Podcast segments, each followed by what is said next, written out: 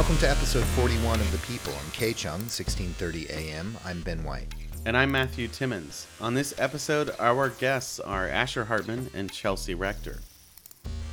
Asher Hartman is a Los Angeles based interdisciplinary artist who primarily works in the context of theater. And so, in working on this play, I, I was very aware that I am going to be speaking to an art audience. I'm not speaking to any random group of people. These are the creative class members.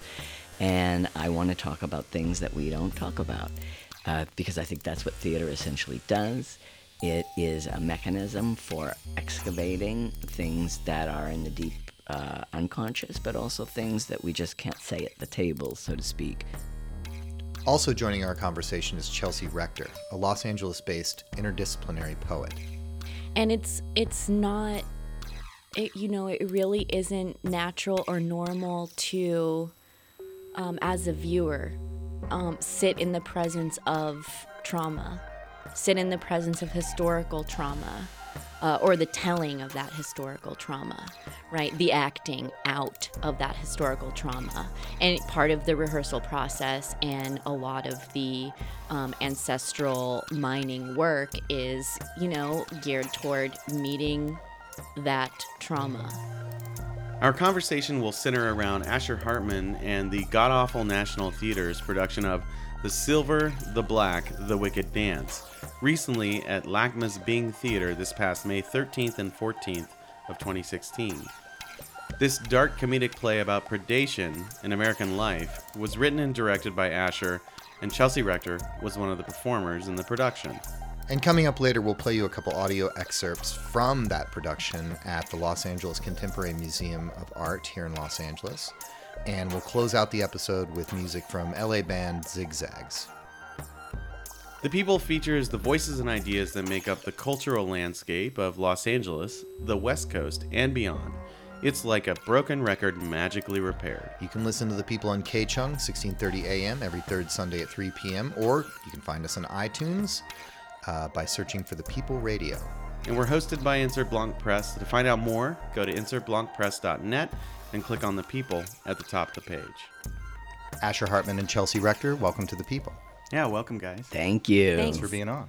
So, Asher, you had a production recently at LACMA, uh, The Silver, the Black, the Wicked Dance, and Chelsea, you were an actor in this in this piece. So, tell us about that production.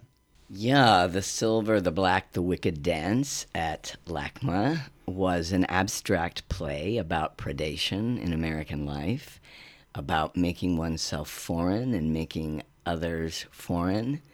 And um, it starred, if you will, Chelsea Rector, Philip Littell, Joe Seeley, Bryant Bryant, Zut Lorz, and Kensington Smith. Uh, most of the cast are artists and actors. Um, and it was about 90 minutes in length. It involved uh, many of the structures of theater, but none of the plot, none of the conventional narratives. Yeah, we're a theater company too, and it was really exciting for all of us to work together in this space. Um, the theater company is called the Gawdafful National Theater Company, and we're based in Los Angeles, and we perform in lots of different kinds of spaces, and uh, oftentimes approach staging our work in a very uh, deconstructed or shall we say unconventional or abstract manner. So, for example, at the Bing Theater at uh, the LA County Museum of Art, we actually played the play backwards in that a lot of the action took place in the house or the what are traditional kind of seating rows, and then a lot of the audience sat on stage. Um, there was, of course, action happening on stage and in the house. But um, you know we kind of turned it on its head and really surprised people.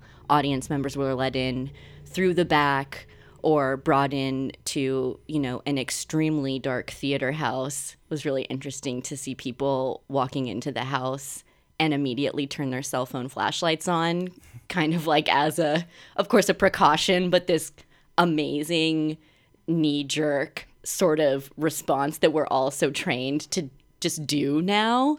Um, for example, uh, myself and Bryant, who played the shooter, started in the house as actors. So I was hiding in rows of seats, and sometimes there were audience members who were sitting in the house near me, say for uh, you know overflow purposes and this and that.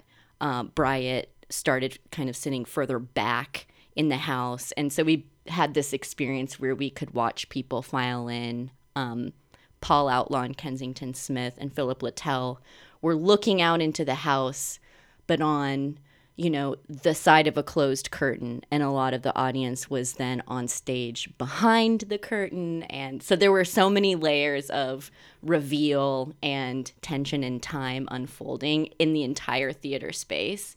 And um, that is something that, you know, the Gawdafful National Theater Company really prioritizes as sort of activating floor to ceiling, corner to corner, the whole the whole structure, the whole space. And you know, the plays that Asher has made take that on in very different ways. So over the years, I've been able to observe that sort of manifest in just a number of different ways, you know, aesthetically and in terms of time periods or, you know, histories that get evoked. And this particular piece was very contemporary and it was set in a kind of present moment that I don't know, for a lot of us does tend to feel overwhelming and excruciating and it felt like not a future kind of play or time, but really about a present and a just weird alien esque kind of now. Very Yeah. contemporary. Yeah, you encapsulate everything so well. Yeah, I mean, it, the play really is about the present, and it's um, a very layered play. And I should mention that the rehearsal process is such that we work with the actors issues, things that the actors want to delve into very deeply, psychically and psychologically. And so the script is written for them, very specifically tailored to each person. And we will do uh, a range of experiments with, um, let's say, psychonautics or theater exercises, um, conversations. I interview each actor at length um, about their um, aesthetic and artistic and um, theatrical interests, and also what they want to approach um, in a text. And uh, with Chelsea, um, Chelsea's a poet, so uh, and a very particular kind of energy that is extraordinary to work with because she can handle text in a way that is very specific, very unique to her own uh, poetry. And uh, Makes for a pretty good actor, I, may, I must say. yes, yes, It is incredible. in a way. Yeah, that is that's how I understand the acting component for sure. But Yeah, yeah. And then I go away and then I, if you will, like channel or I write in whatever way writers write. Um, you know, channel is a is is a kind of an exotic word, but I think really writers do that. You know, Yeah. you sort of get things from the ether, from yourself, from your own psychology, and I make the text, and then the text gets pared down or debated or rehearsed and tossed out. And well, and we- this and this is a, I mean, channeling as a writing you know device is that's that's very that's like a thing. That has been a thing for a long time. But as far as playwriting, what you're talking about of like interviewing actors at at length, like your process is not, I would think, like you know a normal playwright process. Like you you know you wouldn't be like yeah like hanging out with your playwright buddies and be like yeah you interview your actors at length right? And do like psychonautics with them right? Yeah no, most people will be like uh no? No, I think Yeah. the normal no, normal Yeah. procedure you write a play and then you try to cast it and you try to Sure. find the Right. right. people for the role. exactly. but it's like you are you've you've truly inverted that in a way right? Yeah, I mean- yeah, I, I think so. Um, I mean, I don't know how everybody writes, but for me, Sure. um, yeah, I'm I'm interested in the healing aspects of theater uh, because you do to be an actor, you have to go to a very deep and very scary place. I don't think you can make theater as an actor without that. And so I want to make something that's useful for the actor and for the audience because when we we do this process, the audience gets the result of it essentially. People have often said to me, "I don't know what's happening to me in your plays because I don't I don't have a narrative, so that Um, an audience member can't follow a very particular sequence of events and arrive at a kind of moralistic conclusion, which is what really playwriting has been for You don't have a time. traditional arc No. in the characters or the whole play tri- typically. no. But no. would but I mean, because I saw this play at LACMA, but I would say that, and I've seen some of your other pieces, and I would say that you have a lot of what I might call like smaller arcs, especially between characters, Mm-hmm. um, or even in- in just one a, a single character in a moment can make a leap that is kind of may not be like a transformative leap, but characters will make these switches and which, you know make these changes, and uh, the relationships between characters.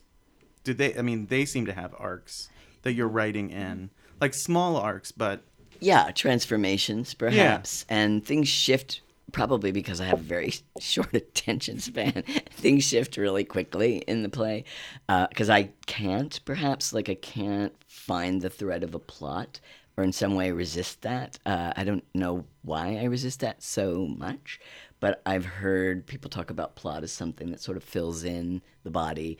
It makes it very easy for the audience. It makes it um, makes it. Uh, uh, reducible to this kind of narcotizing experience uh, where you're led very passively to a conclusion that I, as a person, cannot offer. I can't offer a moral. And that and that shifting and that uh, that intentional irreducibility results in uh, forgive me but kind of kind of and- well and the aesthetic of the thing results in this like schizophrenic thing this sort of maddening up and down roller coaster of something that's very sweet and safe to something that's very dark and dangerous and then back up Apparently, Yeah. yeah. I feel like um as actors we obviously have worked with Asher and oftentimes with each other going into a, a new piece.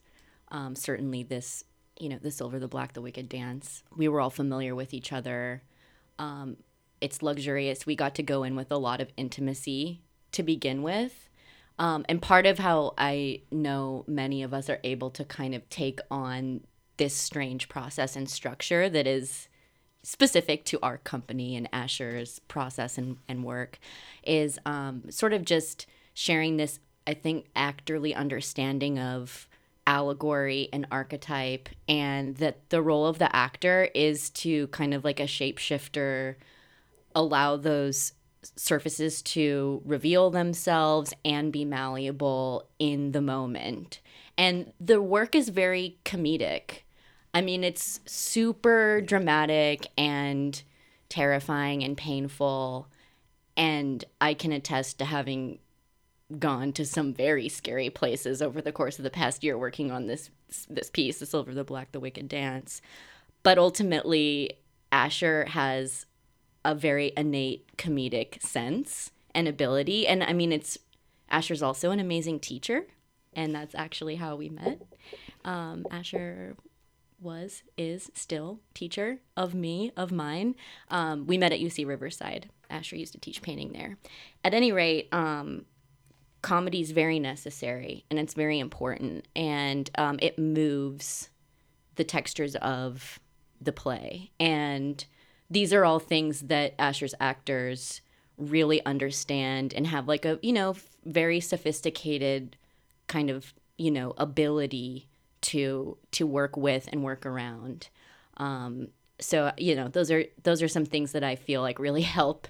You know, the technique, the technique of the work. It's it's uh, it's extremely technical work. Yeah. It doesn't have a traditional narrative plot structure, but my God, there's about a billion and one other things going on that are real and creating very real time. So, um, it's very rigorous. yeah, And very difficult. yeah, Yeah, because there are a lot of technical things that go into obviously acting, Mm-hmm. to deconstructing the idea of a theater, to presenting something that's both very emotionally raw and um, funny and shifts very quickly. So, for example, if you have a moment where uh, you're trying to cover a sense of shame, for mm-hmm. example, as an actor. And the next moment, you have to be very vulnerable to somebody else. Mm-hmm. That shift is very hard to negotiate. You don't do that in life actually as fluidly as you might do it in theater. It's very artificial. Mm-hmm. But I'm also really interested in using entertainment and all the tropes of entertainment as a vessel or a sleeve for political messaging because the plays, and this play in particular, I consider them all very political, but I'm not a huge fan of very didactic, polemic theater. And I do think that as Americans, we like our entertainment and we can, you know, take the pate down our necks with with the yeah, with the entertainment devices. Uh, but I think that that's useful and I love cheap entertainment. I love Yeah. um, high school plays. I love YouTube videos, Vine videos. I love Taco Bell. You know, Flamin' Hot Cheetos, Uh-huh. Yeah, who don't? Yeah. Munchkins. Chester's Pups. yeah, Yeah. Munchkin. There you go. Yeah, all the specifics of American life. You're listening to the people on KCHUNG, 1630 AM. Before we get back to our conversation, let's listen to an excerpt from The Silver, the Black, the Wicked Dance. The performer's voice that you'll be hearing is our guest, Chelsea Rector. I know I got it. You got it, me. Oh, I got it. I'm good. Uh, ee, uh. Uh, uh, uh, uh, uh. Ah, E ah. I. I got it. I, I, I, I, I, I. I, I, I, I, I. I, I, I, I, I. I could. I could easily form a vowel that you wouldn't like. But I come from a place and uh, I will thwart you. My God, it's 11 D and I'm hungry. I've been waiting here for five years. You got chicken nuggets? I say chicken. Chicken is. I want some McNuggets in my hand. Mm, mm, mm, right here. Ruh. Ruh, ruh, ruh, Right now. Please.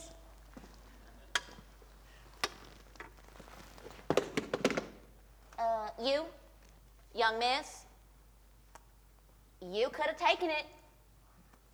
Mhm, mhm, mhm. Oh, oh, junk cut.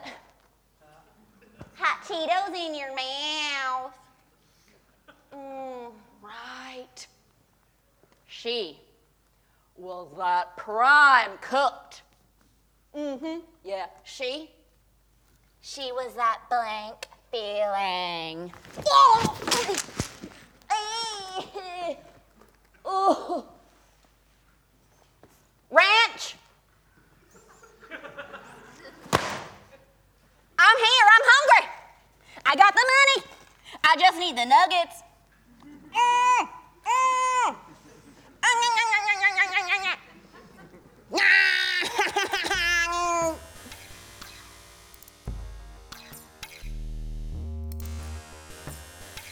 Yeah, well, I'm actually very curious, Chelsea, what the rehearsal process is like for you. it is like having all of the therapy and all of the camaraderie or team playing and all of any kind of academic learning I could ever want wrapped into one. It's just fabulous. um, but it's also like on on you know, getting closer to say when the show is to show, it gets really painful and difficult. And I think we all understand that that is because we're getting closer to the characters that we're building respectively. Um, it's really, really remarkable to rehearse with Asher because Asher stays the same the whole time as like a grounding energy and support person and like a viewer and a note taker and a feedbacker. Um And that being said, it's really important because of the way we as actors in this company like manifest the characters and it is really you know rigorous and, and it can be very straining. Um, rehearsals aren't really that fun. Um, i will say that. Yeah. they're not light or you know goofy. Um, there are rehearsals where we're all sitting around a table eating cool ranch doritos flaming hot cheetos and god knows what else black you all coffee said you were healthy when I started this. it's true Yeah. interesting i haven't you know, i haven't gained any weight but that's probably because i'm running around like a manic psychopath now just the world oh my god but um yeah i mean rehearsals are very hard work. And part of what makes it hard i think for me very privately and personally is that i get to go to rehearsal and i get to work with these people and have this language and this guidance. And um, you know i take that very seriously. I, and and it comes with specific kinds of obligations and um, I have a sense of responsibility around that. Yeah, I always imagined that the rehearsal process was really painful. And I say somewhat take responsibility for that. Um, I feel like that painful process does yield performances that are pretty startling. I have to say that everybody in the company, um, they're they're very experienced. They're very sophisticated. Uh, many people have dual or even triple identities in the theater or the opera or as writers or as visual artists, um, builders, sculptors. So everybody does Retail sales. retail sales. everybody has a lot of that. uh, but everybody does at least three or four things. So sometimes people will even, in the case, for example, of Joe Seeley, make the actual theater or build costumes or make props. Um, all of that while at the same time being asked to really delve deeply into their own unconscious and also aspects of self that are not readily uh, available on the surface and also not always the best parts of ourselves. Mm. Things that, that are that are fragments things that are rejected aspects of self Right. that we actually have to inhabit mm-hmm. for some time. Mm-hmm. And i imagine that's extremely difficult It is because you have to discover how it's real and then share that as as a performer as an actor. And Asher helps elicit that energetic information or like body technology. Um it's like for me I think a lot kind of like having a yoga practice or an understanding of dance um, there is all kinds of work happening within the body and you know because we have this obligation to use language and act we then are using our you know frontal lobe mammal brains to articulate some very inarticulable circumstances. Um, we do a ton of, um, you know, ancestral mining work, which is very, you know, psychic and energetic. And we help do that, um, you know, as a kind of company group and then, you know, work kind of one on one or individually to like understand the information that comes up there that helps actors ultimately gain a more clear sense of you know what they bring as a body as a being um and and that's that's slippery. And it's a lot of the body in terms of asking to get into a space of subtlety where you can like hear and feel and receive and and make more real certain things that i mean in, in any given day at any given moment you're either expected not to listen to or completely desensitized to um you know it's a it's an entirely activated space that we're that we try to make so is is the rehearsal process kind of a writing and rewriting process as well, or I mean, it is yes correct? Yeah. yes it is um, But Asher's protective about the actual mechanics of writing. I feel like you really like prompt us, watch us, help us maneuver. Yeah, but it's sometimes it works, sometimes it doesn't. And I was curious too because you're a poet, what it's like for you to embody someone else's language as fully as you do. I mean, it's really overwhelming um, at a glance or initially. I've discovered that we really can live in language. And and I think as an actor, the big gift is is actually making a kind of physical space around the language in which to like literally step into or assemble yourself according to. And um, luckily, Asher and I have similar sense of humor. We get along really well. Sometimes I think we're twins. so for Asher to write lines for me is really fun because I I do have like a sense of the syntax kind of immediately. Yeah. Which is just wonderful. Um and yeah, it's really I mean it is really immense. Uh not because I don't have an understanding of maybe what the context of a line might be, but because I get to sort of explore with Asher's help and guidance.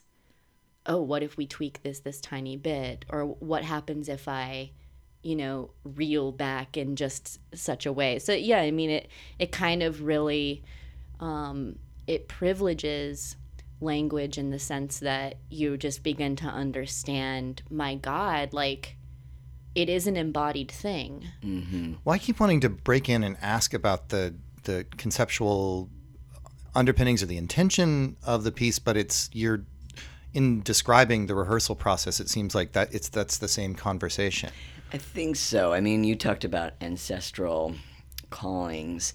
Uh, we did work with this idea of real or imagined ancestors. And so for each person, that experience elicited shame or anger or confusion or loss or inability to contact those people, confusion about who those people might be. And for me, I think real or imagined, our ancestry plays out in the present in ways that we're not always completely aware of. So we actually started with this idea of white shame and white guilt in the beginning, uh, with a triangle of three white actors. Um, talking about that until I think we couldn't tolerate it any longer. Doesn't take long. no.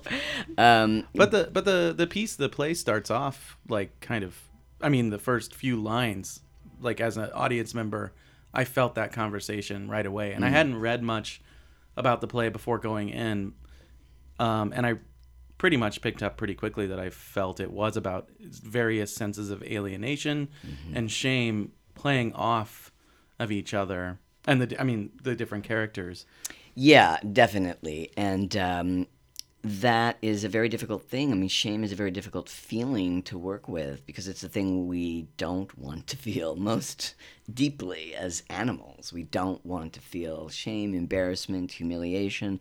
And when you think about it, walking onto a stage, that's sort of um, a cue for all of those feelings. And so we actually did put the audience on the stage as well. And so immediately the audience, the first audience, there are two audiences, I should say, in the Bing Theater. There's one on stage and then one opposite that audience in the house. So when the black curtain opens, they see each other for the first time. So there's a very strong feeling of being looked at, being looked at looking, um, and being at least aware of all the feelings that come with not being allowed to observe passively. Mm-hmm. And so, you know, being on stage is a is a potentially humiliating act. It's it's For most of us, yeah, absolutely. Yeah, I, I can't even public speak. I mean, I outside of being a teacher and saying when homework's due, that's about it. You know, I, I it's horrifying. So obviously, I'm not there with you all on stage. Uh, but these these feelings um, got embodied in, let's say, this idea of the alien, which is a fascinating but sometimes um, long-winded uh, subject that I don't want to go into too much, but uh, we use the idea of the alien as um, oneself being foreign to oneself. Does it make sense? No. How can I say that better? The alien is a kind of It's a surrogate. that. Thank you. That's much better. You know? Yeah. Yeah. Yeah. Go on. Um, in terms of this Silver, the Black, the Wicked dance, there were a number of aliens that were specific to the characters in the play. And then there was this idea of kind of, I think, the central alien or the alien. And that is kind of implicitly really complicated, but it's sort of like looking at like a shimmery curtain that picks up light from different angles and reflects that light back out in an array of, you know, beams or angles. Um, and uh, part of the humor of the play at times was you know pushing that alien around having fun with the alien toying with the alien. Some of the more heartbreaking moments turning away from the alien betraying the alien denying the alien judging it casting it aside or casting it out. Um, you know, it wasn't necessarily like a character that stepped into the light with a big gray head and those black egg kind of eyes per I se. wish. Um, right. Next time. We can all refer to our emoji menu for that Right. guy. Very cute. Um, yeah, yeah. Um, there are all kinds of aliens, and there's a lot of alienating and distancing in contemporary life. Yeah. Certainly. Um, and what the Silver, the Black, the Wicked dance definitely has are like six characters in particular who are coming undone. Mm-hmm. Or who have been undone. And and looking for a vessel. Yeah, and and people who've been pushed out of this notion of what home is or mm-hmm. place or mm-hmm. land, often by their own doing. I think for me, the play was attempting at least to talk about these really contemporary conversations of. Um, um, not being able to fit in, of having hatreds, of having a desire to consume another person, to be consumed, to be confused about that, um, and specifically race, which is such a tortured conversation in the moment. And it's something that is, I feel, very complex and got, I think, interlaced, if that's a word, into the dialogue pretty thoroughly um, without being explicit all the time, which, which it isn't um, in life. And uh, most of my work does deal with race and class. I think those are the two things that I'm pretty preoccupied with. And there was there in in several of the characters there were different moments uh, of like it was like they were privileged.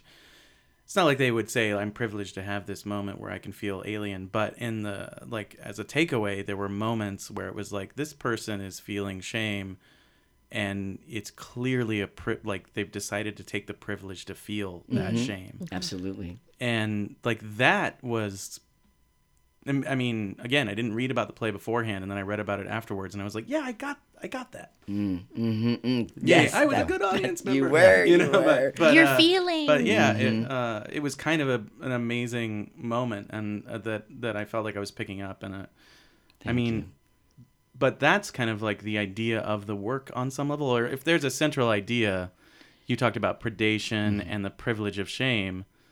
Yeah, I think the I, we started with the idea of shame, something that I was interested in thinking about, not only just as a sort of like part of the zeitgeist, but particularly with Brene Brown's work, which mm-hmm. I find fascinating. Mm-hmm. Um, she's an author who writes about shame in American culture in a very populist way, which I think is is wonderful on the one hand, but then reading the material um, seems to, and I may be wrong about this, but seems to not engage questions of race, questions of privilege, uh, questions of class. They seem to fall away in this, what I think is one of the biggest um, aspects of being an American at the at the moment is is dealing with these, especially being an artist. You know, we don't talk about these things. We don't talk about class in the art world. We don't talk about privilege. To, from my point of view, all artists are privileged, whether it's educationally or otherwise. And I think it's a conversation we really have to have. Uh, and so, in working on this play, I I was very aware that I am going to be speaking to an art audience. I'm not speaking to any random group of people. These are the creative class members, and I want to talk about things that we don't talk about uh, because I think that's what theater essentially does. It is a mechanism for excavating things that are in the deep uh, unconscious, but also things that we just can't say at the table, so to speak. So we, I started with um, this question: Why are Americans? And when I say Americans, I mean really Americans, people who live, reside in the United States, so ashamed. What's what's at the core? What's at the crux of that?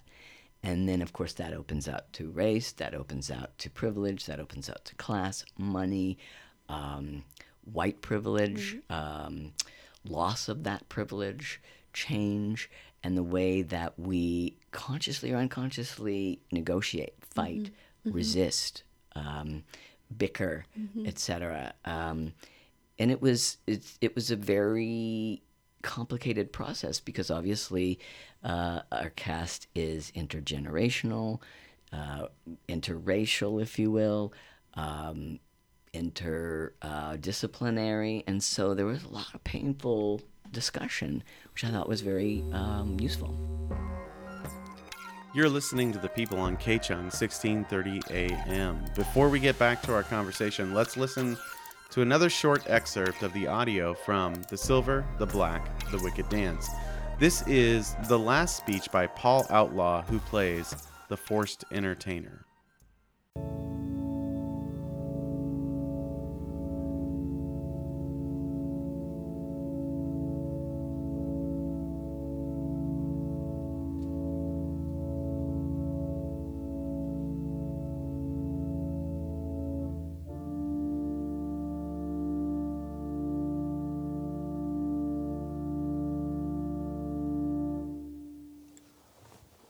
What what would he say if he had the mic? Hmm. If he didn't have to hit the mark each and every time. Pure elegance. Ha, maybe.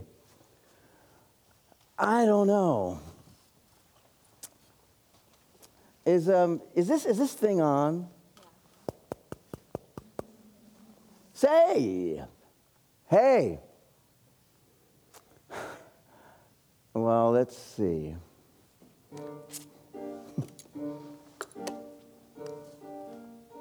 Today I went to Trader Joe. And as usual, there was no parking. Well, there's your message right there more parking. So, yeah. Hey, uh, you don't have a piece of gum, do you? I'm jealous of him. He gets to stop running. I'm jealous of him. He gets to say, you know what? I think I'll just sit right here. And he gets to check his mail. Check it because it's right in there, right now. Someone is saying, You, you, you. And I want to scream back, Me, me, me. And there's our mind meld, ma'am. Well, they want to contact us, the little green men. Now, they were going to text, but they never did figure out the VCR, so it might be a couple of light years before they get to the cell phone. Yes, the aliens. You know, they're not what you think, they're dumb. But they are dumb motherfuckers. They're like plankton. I mean, they look at this place and they're like, oh, what the hell is it? Is it an ice cream cone? no, man.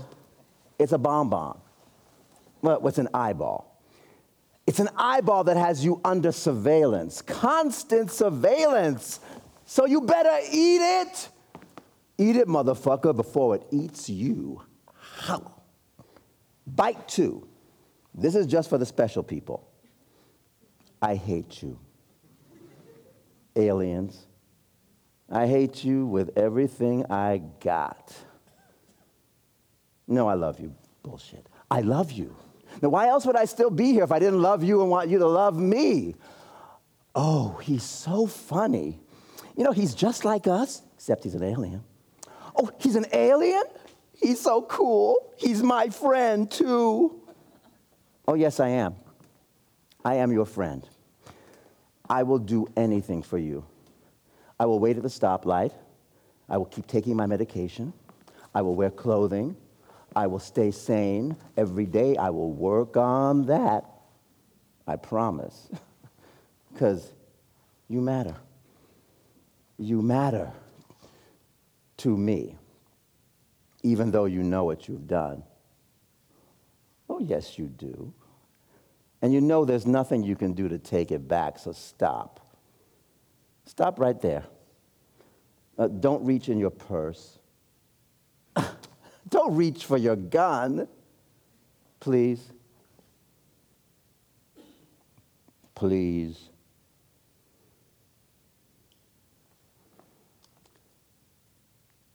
Henceforth, friends, I shall wait for what is real to come get me. This will be my strategy. I shall seem old. I will say things like, oh, oh, oh, oh, yeah, that's right. I, I remember now. But I shall be keeping score, and things will not go in your favor.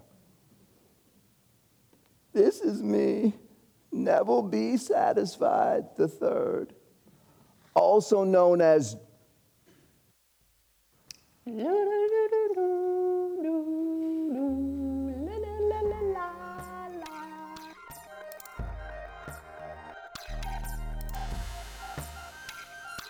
For us in Gawdafful National Theater, and given the sort of historical trajectory of the kind of theater that we are all passionate about and, you know, invested in like working within as far as like constructivist approaches to theater and certainly like experimental theater and things of that nature um we are attempting to bring what we think are the most immediate issues to the stage.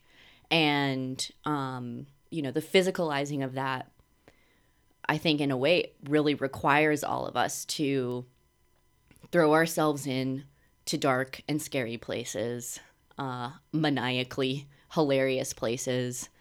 And in terms of shame and the fact that that's so kind of innately tied, especially in a place like Los Angeles, to um, seeing bodies that are then immediately compared in some capacity. You talked about, uh, we both have read Brene Brown, and you talked about Daring Greatly. That is the title of one of her books. Yeah. And your response to that, and your perhaps complicated response to the mm-hmm. idea of shame that I think the silver, the black, the wicked dance was attempting in some part to mm-hmm. excavate. Mm-hmm. My role in that, too, was geared toward addressing expectations and assumptions around my race, my gender, my age. In part because I have identified so directly with a lot of what Brene Brown talks about in Daring Greatly, which is a book essentially talking about the courage to stand up to shame, the courage to resist shame, and to discover one's self worth. Um, I come from a family full of addicts and am pretty well versed at 27 with, you know, the rhetoric of AA and Al Anon and these kinds of things, which in their own right address the struggle of living and questions of how to love oneself enough to recover. And find compassion. That's all amazingly helpful and essential and true and real, and today more so than ever. But for me, um, in the Silver, the Black, the Wicked Dance, and in terms of this question of shame and this question of myself, um, I did place this book, Daring Greatly, kind of at the center of my my work and my struggle because ultimately, um, it's a book written by a white woman from Texas, and um, I'm a white woman from Southern California uh, with a whole lot of privilege and a very articulate understanding of how shame has impacted my life, um, how shame drives and derails any kind of creative practice or you know intellectual practice i might want for myself. And yet i understand too uh, that i have a complete lack of understanding of the shame of another person. And so that kind of just really immediately creates a lot of tension around the idea that i could achieve a sense of self-worth. I mean i think that um, all of the characters in the show very aggressively ask what that self-worth could even consist of what it could look like and what could it sound like and ultimately end up kind of reeling um, reeling out of that question in a way recoiling out of that question so to speak. So um, you know self-care self-worth bridging the divide that um, exists between a sense of I don't know inner peace and then of course the scary sense of shame on the other side of that um, is is it's not necessarily a dance that um, one can do alone. And and part of what I think is problematic about the tone of Daring Greatly is that it expects that people don't perpetuate shame and that people are sort of passively able to observe maybe in a kind of mindful manner um, you know, the ramifications and manifestations of feeling shame um, wh- I mean, ultimately, what surrounds shame is anger and violence and neglect, which really the book doesn't touch on. Um, Nor does it really touch on the violence that's the foundation of this country. Exactly. And I think that's what we were trying to do in the play, I Yeah. think, is to um, reawaken that conversation within the body of um, each actor. Right. And each actor plays um, various characters at the same time. So, Mm-hmm. for example, someone might play their ancestor, um, a married man, um, a married woman, uh, someone that they fear they will become, all in the same scene. So they'll switch uh, very, very quickly between these um, these personae, and becomes so dangerous, I think, in, a in in some ways to the actor and to the audience that we actually had, and we should mention, the, a wonderful artist and shaman, Edgar Frias, sitting in the audience, um, kind of recycling, catching, channeling all of these fragmented aspects of self that were uh, popping off the actors in midst of their performances. And I also had a teacher of mine who is a medium come to the show. I didn't know she was going to come, and she actually said, "Oh, wow, I I had some moments there where I saw a lot of entities um, in the space, a lot of spirits in the space, which doesn't surprise me. And Edgar, um, I think, uh, can verify that that there was so much flying around in um, in in the performance that it it can be very ungrounding and very unsettling because we don't talk about these things. and We Right. don't want to visit them. Right. And it's it's not it you know, it really isn't natural or normal to um, as a viewer um, sit in the presence of trauma, sit in the presence of historical trauma, uh, or the telling of that historical trauma, right? The acting out of that historical trauma. And part of the rehearsal process and a lot of the um, ancestral mining work is, you know, geared toward meeting that trauma. Yeah, I think that's really the point of the the piece is is thinking about that trauma. I think you said that very very well. Yeah, we, you know, we we were all really angry characters, you know, and and feverish and Asher's characters are always aggressive um and always searching. Yeah. That's really really really indicative of the characters that Asher writes. It's, that's true. And I think that's possibly because I come from that and I understand that. And I think a lot of Americans do understand the language of violence very well. And uh, it makes one feel powerful at the same time as it exposes one. Uh, and it really, I think, does well up out of a deep sense of shame and even self hatred that we haven't dealt with well in this country. We've medicated, perhaps, but we haven't addressed nakedly. And that's something I think I would like to continue working on in my um, very abstract experiential plays. Yeah. So, Chelsea, I know you as an, a, an artist, a visual artist, and a performer, and an actor now. And I'm really curious about your work as a poet and as someone who performs, I would say, dance. No? Do you, mm-hmm. do you- can you talk a little bit more about your broader self as a performer and a, and a writer and an artist? I've managed to assign myself something like a five year plan, which I think is ultimately going to be more like a 10 or 20 year plan. And it is to go about theorizing the body of the work that I do, which for now has been this prompt of wanting to theorize the writing body and kind of in parallel theorize the artist body.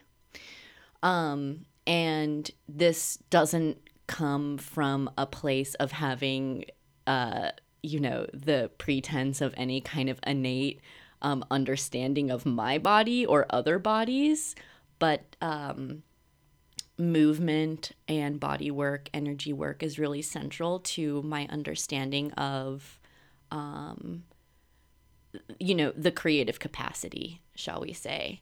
And um i'm also you know an intellect that's pretty dissatisfied and disappointed most of the time with um i guess maybe kind of the contemporary critical discourse around bodies and identities and um you know signification kind of at large Why? well, I mean, I tend to feel a resounding sense of um, violence and exclusivity, even within um, the realm of, say, a queer theory or, you know, specifically, um, you know, identity politic um, and not because I historically tend to be of the class that gets to draw the lines around what is acceptable and unacceptable or real and not real. Um, it, it's it's to do with um, specifically to do with language and specifically to do with like the language of theory and um, you know this is like very much an academic kind of issue um, but ultimately that i believe um, academia is about displacement and unsettling um, you know thinking and thinkers.